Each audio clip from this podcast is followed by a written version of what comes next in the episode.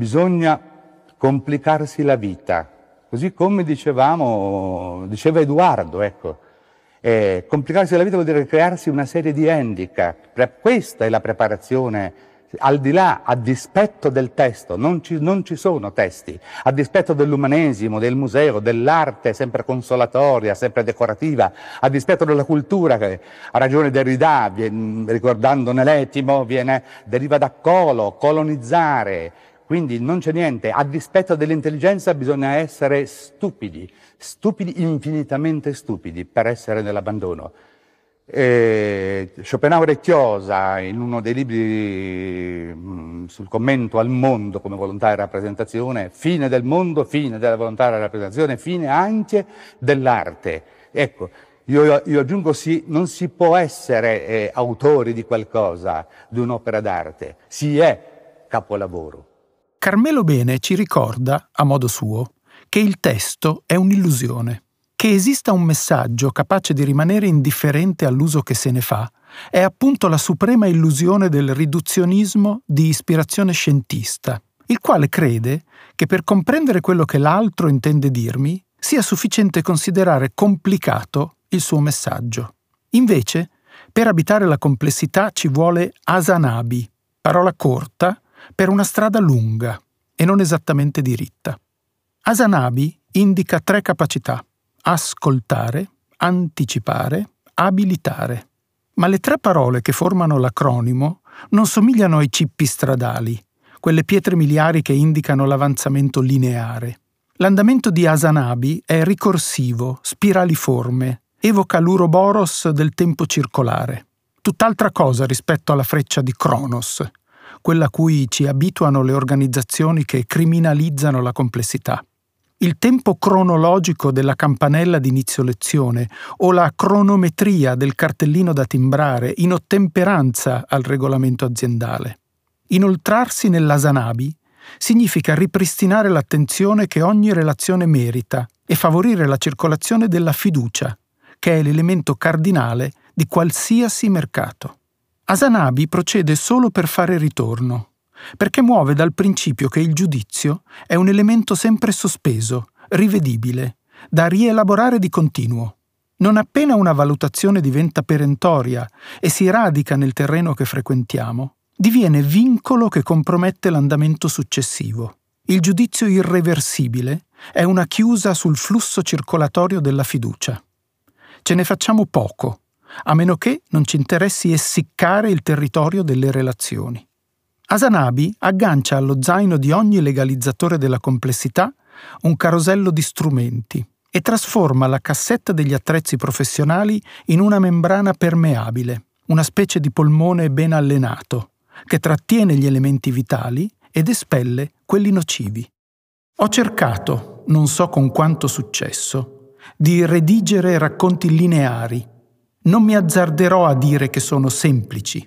Sulla terra non c'è una sola pagina, una sola parola che lo sia, giacché tutte postulano l'universo, il cui attributo più noto è la complessità. José Luis Borges ha riempito i suoi racconti di paradossi che risultano irricevibili per il pensiero lineare. Il più noto riguarda la mappa perfetta, quella rappresentazione cartografica del reale talmente accurata da ricoprire l'intero pianeta. L'unica mappa davvero fedele è in scala 1:1, perciò del tutto inservibile, perché ricopre tutto il globo terrestre. Qualsiasi altra mappa è sbagliata. In altre parole, ogni volta che cerchiamo di rappresentare qualche preciso aspetto del mondo, siamo costretti a trascurarne una infinità di elementi. Le sole mappe di cui possiamo servirci sono quelle costellate di mancanze, cartine che escludono dalla pagina tutto ciò che non è strettamente indispensabile mostrare e che, grazie a questa incompletezza, ci conducono con decisione verso la meta. Qualsiasi atlante è impreciso e selettivo, oppure è inutile. Possiamo dirlo anche in questo modo. Per ascoltare bene occorre cancellare con cura. Gli ingegneri del suono parlano di rumore di fondo, quel brusio sottotraccia che a volte emerge e si sovrappone al messaggio che più ci interessa e che viene compromesso dalla esuberanza delle cose. Che la comprensione sia principalmente una questione di rinunce lo hanno capito bene i cineasti. François Truffaut amava dire che se un regista intende davvero fare un film gli occorre lasciare la finestra socchiusa, cioè distogliere lo sguardo da tutto fuorché dalle poche cose che ha in animo di rappresentare. Sarà stato ancora notte quando la macchina della polizia ha lasciato Grenoble. Il paese è a 23 chilometri.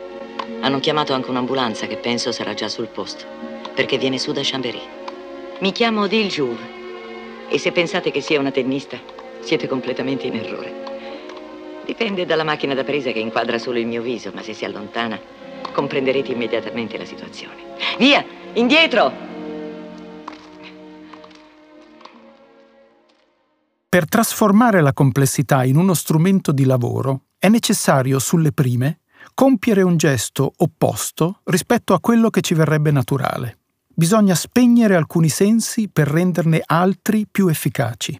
È quello che facciamo quando chiudiamo gli occhi per ascoltare meglio. Per il pensiero raziocinante, la complessità è controintuitiva, ma non tutto il pensiero razionalizza. Il nostro corpo è mosso da un sapere ulteriore, che non ha bisogno di comprendere razionalmente per agire. È uno dei saperi della complessità, contro il quale si muove con particolare accanimento il grande apparato della burocrazia. Si tratta di un sapere somatico, fatto di gesti più che di pensieri, molte azioni e poche deliberazioni. La cultura della burocrazia, quel movimento di criminalizzazione della complessità che in altri episodi abbiamo chiamato luogocomunismo, si sforza di sopire questo genere di saperi perché ne percepisce i rischi. Il nostro corpo sa cose che ci costringono a debordare e cedono i limiti che la nostra educazione galileiana vorrebbe costringerci a rispettare. Il sapere del corpo oltraggia i vincoli del cervello. Niente di sorprendente, è il tutto che prevale sulla parte. Per fronteggiare questa prevalenza, il corpo dispone di uno strumento infallibile. Il corpo ascolta. Naturalmente, ascolta a modo suo, si serve certamente delle orecchie e presta attenzione a quello che si produce quando le onde sonore veicolano informazioni. Ma quando ascolta, il corpo non si serve unicamente di quello che riesce a udire. Anzi, se prima di ascoltare non compie un gesto decisivo, il corpo non è in grado di servirsi delle orecchie e non ascolta nulla. Per ascoltare la complessità, elaborarla, renderla praticabile, il corpo che ascolta deve rimuovere le etichette. Un'etichetta è un pregiudizio burocratizzato. Lo applichiamo ai significati, alle persone, alle imprese, alle famiglie, ai gruppi sociali. Ovunque sia necessario ottenere un'informazione, si affollano etichette. L'ascolto somatico rende abitabile la complessità perché si disfa di questi segnali. Come abbiamo argomentato negli episodi precedenti, non possiamo fare a meno delle categorie. Ma se lasciamo che le categorie compromettano il negoziato continuo di cui abbiamo bisogno per sopravvivere nella complessità, allora le etichette si trasformano in pregiudizi che depotenziano l'ascolto e ci allontanano dai risultati cui miriamo. Quando prestiamo ascolto senza rimuovere le etichette nelle quali inciampiamo, sviluppiamo inavvertitamente una particolare forma di intelligenza, l'intelligenza anestetica. Si tratta di quella capacità che, opportunamente allenata, rende il nostro ascolto un raffinatissimo strumento di selezione delle informazioni. Quando una intelligenza anestetica particolarmente acuta entra in azione, si attiva il setaccio del luogocomunismo, quello strumento che separa il banale dall'originale, allo scopo di esaltare il primo e scartare il secondo. La parola anestesia rimanda al verbo greco aizanomai, che significa percepire. L'anestesia è una mancanza di percezione, insensibilità ai segnali, sordità. Somministrata in dosi opportune, l'anestesia pone temporaneamente fuori uso un certo sensore e consente al chirurgo, per esempio, di intervenire su un paziente in stato di veglia. In molte occasioni, l'anestesia locale è una funzione determinante per ottenere la cura. Un po' come le dimenticanze forzate che caratterizzano le buone mappe. Si mette provvisoriamente tra parentesi una ingente massa di informazioni che non servono per dare risalto alle poche informazioni cui occorre accedere immediatamente. Ma quando l'anestesista esagera, accade che la sensibilità dell'organo venga definitivamente compromessa e la capacità di ascolto venga smarrita, per sempre. Dove mi hanno portato, compagni, non era affatto un cine. Mai visto niente di simile. M'hanno messo una camicia di forza e la mia Gulliver era legata a un poggiatesta con tanti fili elettrici che ne uscivano. Poi mi hanno piazzato dei fissapalpebre in modo che non potessi chiudere gli occhi in nessun modo. Mi sembrava un po' strano, ma io li ho lasciati fare tutto quello che volevano fare. Se mi davano la libertà entro 2 settimane, ero disposto a lasciarli fare tutto quello che volevano, cari fratelli. Per riabilitare la nostra capacità di ascolto e sviluppare una intelligenza estetica adatta alla complessità delle sfide che fronteggiamo quotidianamente, è possibile sperimentare di persona l'efficacia di alcuni esercizi. Ne passiamo in rassegna 4. Non sono certo le uniche modalità di allenamento di un ascolto consapevole, ma forse sono tra le più efficaci. Primo esercizio. Approssimarsi. Nella scelta dell'approssimazione più opportuna risiede la qualità fondamentale di un ascolto costruttivo. Avvicinarsi a qualcuno con le migliori intenzioni serve a poco se l'interlocutore avverte l'assottigliarsi della distanza come una minaccia. Questo fenomeno è molto frequente nelle organizzazioni d'impresa. Ricolmo di buona volontà, il capo si avvicina al collaboratore per ascoltare le sue parole, ma il collaboratore è talmente intimorito che riesce solo a balbettare qualche frase sconnessa. Né l'uno né l'altro possono ritenersi responsabili dell'accaduto, perché il luogo dell'ascolto comporta l'occupazione di uno spazio di avvicinamento che pretende il rispetto del percorso. È impossibile raggiungere questo spazio se l'approssimazione non è delicata. Occorre tatto, che orecchio e mano coappartengano alla medesima esperienza. È solo uno degli infiniti paradossi cui ci costringe la complessità. Detto altrimenti, se pensiamo che per ascoltare siano sufficienti le orecchie, siamo sulla strada sbagliata. Dobbiamo alle nostre mani il merito di avere delicatamente sfiorato la persona che ascoltiamo, se quest'ultima avverte la nostra disponibilità ad accoglierne il messaggio.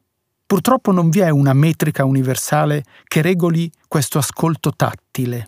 Come per molti altri aspetti della complessità, anche per l'ascolto bisogna accontentarsi di una misurazione approssimativa. Proprio per questo è necessario esercitarsi quotidianamente a questo ascolto fondato sull'approssimazione.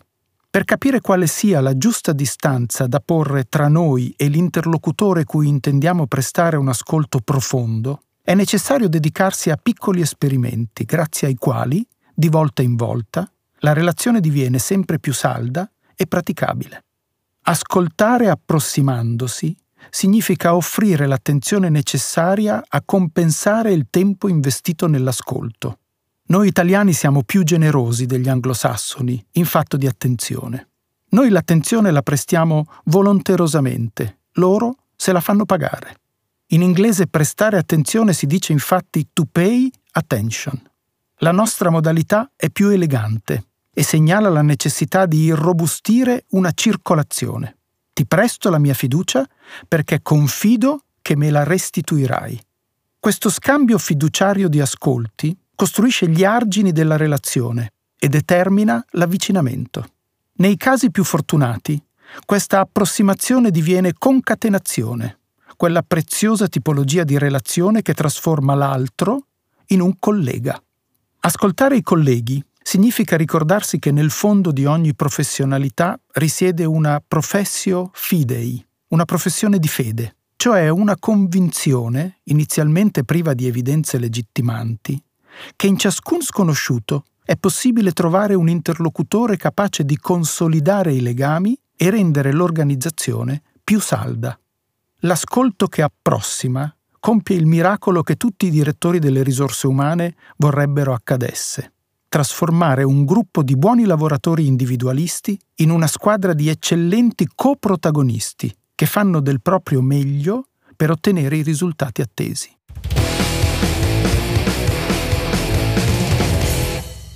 Secondo esercizio. Offrire sempre un feedback. Questa parola inglese non solo suona meno aggressiva di riscontro, ma rimanda a significati più adeguati. La traduzione letterale di feedback è retroalimentare. Nella retroalimentazione che l'ascoltatore sensibile restituisce alla fonte del messaggio, si intuisce la forza tutta femminile dell'ascolto. Se si considera la donna unicamente sotto il profilo della generatrice, se ne dimentica il profilo più importante. Madre è anche colei che allatta, non solo colei che dona la vita. La nutrice non è meno madre della genitrice, quando non lo è di più. È questa misteriosa corrispondenza di alimentazioni reciproche tra madre e figlio che rende complessa l'origine della vita. Il parto è una tappa mediana tra l'incubazione e il pranzo, una tappa che non deve necessariamente venire raggiunta da una donna per trasformare quest'ultima in motore della alimentazione fiduciaria della specie umana. Le donne sanno alimentare le relazioni anche se non hanno generato. Del resto, nella storia dell'umanità il parto è lungamente rimasto un momento dolorosamente riservato e del tutto trascurabile. E tale sarebbe rimasto se non si fosse recentemente posto di mezzo il padre, che nella cultura anticomplessa degli ultimi 70 anni ha stabilito che non poteva accontentarsi del ruolo dello spettatore e ha cercato in tutti i modi di ricavarsi un qualche protagonismo nella sala parto, con esiti per lo più grotteschi. È dalle donne che dobbiamo imparare l'arte del feedback, cioè la tessitura accurata dello scambio incessante tra emittente e ricettore. È precisamente questo scambio che alimenta la relazione e rende fertile l'ascolto, trasformando un'affermazione perentoria in una traduzione sperimentale, che è come trasformare uno spintone in un invito alla collaborazione. La comunicazione è condivisione di un messaggio, e si differenzia dall'informazione proprio per questa comunione dei contenuti tra chi il messaggio lo eroga e chi lo accoglie. Mentre l'informatore può benissimo fregarsene della corretta comprensione del messaggio da parte dei suoi pubblici, il comunicatore ha bisogno della garanzia che la trasmissione del messaggio non ne abbia compromesso il senso. Senza ascolto non c'è comunicazione e senza feedback non c'è ascolto. Ecco un altro bellissimo paradosso della complessità. Comunicare bene significa porsi in ascolto, cioè tacere lungamente subito dopo aver offerto il messaggio. E ascoltare bene significa erogare un feedback, cioè trasformarsi in emittente subito dopo aver interpretato il ruolo di ricettore. Insomma, se vogliamo ascoltare, dobbiamo fare l'opposto di quello che ci viene solitamente insegnato. Cioè dobbiamo dare vita a uno scambio ininterrotto, grazie al quale, alla fine, sarà possibile calibrare un significato condiviso, presumibilmente piuttosto differente dal significato che avevamo in animo di comunicare quando abbiamo avviato la nostra comunicazione.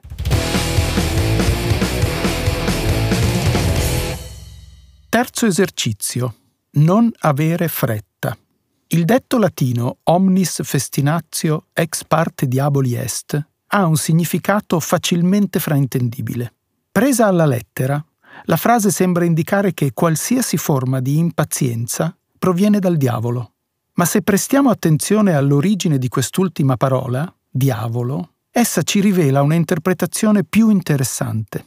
In greco dia ballein significa separare, l'opposto di sun ballein, che vuol dire gettare insieme, unire. L'azione del Sünballein è un'azione che unisce, e da questa azione deriva la parola simbolo. L'azione del Diaballein è un'azione che divide, e da questa azione proviene la parola diavolo. Il detto latino ci suggerisce che quando abbiamo fretta lavoriamo per la separazione, anche se non è nostra intenzione farlo. Non è possibile ascoltare davvero quando si è impazienti di giungere alle conclusioni. La fretta compromette la delicatezza necessaria ad approssimarsi correttamente all'interlocutore. Ed è nuovamente la fretta che ci impedisce di trovare il tempo per scambiarci numerosi feedback, senza i quali la comunicazione svanisce. Se intendiamo risultare all'altezza di un ascolto che valorizza la relazione, anziché mortificarla, Dobbiamo attendere pazientemente, anche se quello che stiamo ascoltando non ci sembra degno di attenzione. È inevitabile pensare all'arroganza degli esperti. Quando si tratta di suggerire soluzioni che maneggiano da tempo, gli esperti sono di grande aiuto. Se invece si è alla ricerca di indicazioni originali che risultino adatte a un'emergenza imprevista, diventano utili solo gli esperti in domande. Sapere cosa chiedere quando il gioco si fa complesso è una competenza decisiva ed è impossibile fare buone domande se non si è lungamente ascoltato rimanendo in assoluto silenzio, cosa che a molti esperti appare del tutto inaccettabile. Quarto esercizio. Emulare i grandi fotografi. Immaginate che ascoltare sia come scattare una fotografia, ma non una fotografia qualunque. Se l'atto di osservare è una forma di ascolto, la fotografia ne fornisce la sua opportunità più compiuta, persino quando si dà conto della sua natura ambivalente, di documento e di enigma, del suo configurarsi come traccia di realtà, ma anche evidenza del mistero che soffia dall'esterno dell'inquadratura. La grande fotografia si lascia sempre dietro una domanda aperta, quella che insinua il sospetto della sua inefficacia, rispetto a una realtà che si nega alla nostra comprensione immediata. Queste parole, scritte e lette da Chiara Coronelli, ci aiutano a comprendere la natura dell'ascolto. Poiché la realtà si nega alla nostra comprensione immediata, possiamo scegliere di voltare le spalle alla complessità del reale e scattare istantanee senza badare troppo al risultato, ovvero ascoltare al solo scopo di confermare i nostri pregiudizi, come fanno i luogocomunisti e i fotografi senza qualità. Viceversa, possiamo riconoscere l'inadeguatezza costitutiva del nostro ascolto e andare alla ricerca della domanda aperta per avvicinarsi alla complessità del mondo. Questa capacità di ascolto, che è insieme penetrante e accogliente, è ancora una volta tipica del femminile. Non è un caso che spetti alla fotografa Taryn Simon offrire una rappresentazione della complessità e rivendicarne la necessaria legalizzazione, come racconta ancora Chiara Coronelli. Ci sono voluti 4 anni di ricerca attraverso il mondo per completare il suo A Living Man Declared Dead and Other Chapters, dove in 864 pagine Taryn Simon tenta una mappatura delle connessioni tra casualità, patrimonio genetico e predeterminazione, per individuare la filigrana dell'esistenza, il codice segreto impresso nel destino di ognuno. È un Atlante popolato da un'umanità precaria e vulnerabile, dove nella fissità del ritmo costante e calmo si raccontano abomini sempre diversi. Intanto le cornici vuote che ritraggono gli assenti sono come buchi in uno specchio, sono la cecità dell'obiettivo, che si dichiara insufficiente proprio nel momento del richiamo alla sua funzione più alta, quella della prova di esistenza. Pazienza, accoglienza, interpretazione, cura, determinazione e soprattutto consapevolezza della necessità di considerare insufficiente e incompleta qualsiasi rappresentazione, qualsiasi messaggio ben incorniciato. La complessità ci chiede di risultare all'altezza di un compito molto elevato. Non si tratta di ascoltare solo per capire. Bisogna ascoltare per offrire spazio al dispiegarsi della diversità, che a volte può apparire tanto estesa da renderne inaccettabile l'accoglienza. Solo in quello spazio si dà vera corrispondenza e di lì in avanti si costruisce l'organizzazione complessa, che è capace di ascoltare il contributo di ognuno tra i presenti, anticipare le istanze di ciascun interlocutore, abilitare le risorse di cui si è potuto riconoscere un valore, che solo in questo modo può sopravvenire le apparenze e superare le etichette. Il prossimo episodio sarà quindi dedicato alla seconda particella di Asanabi, anticipare.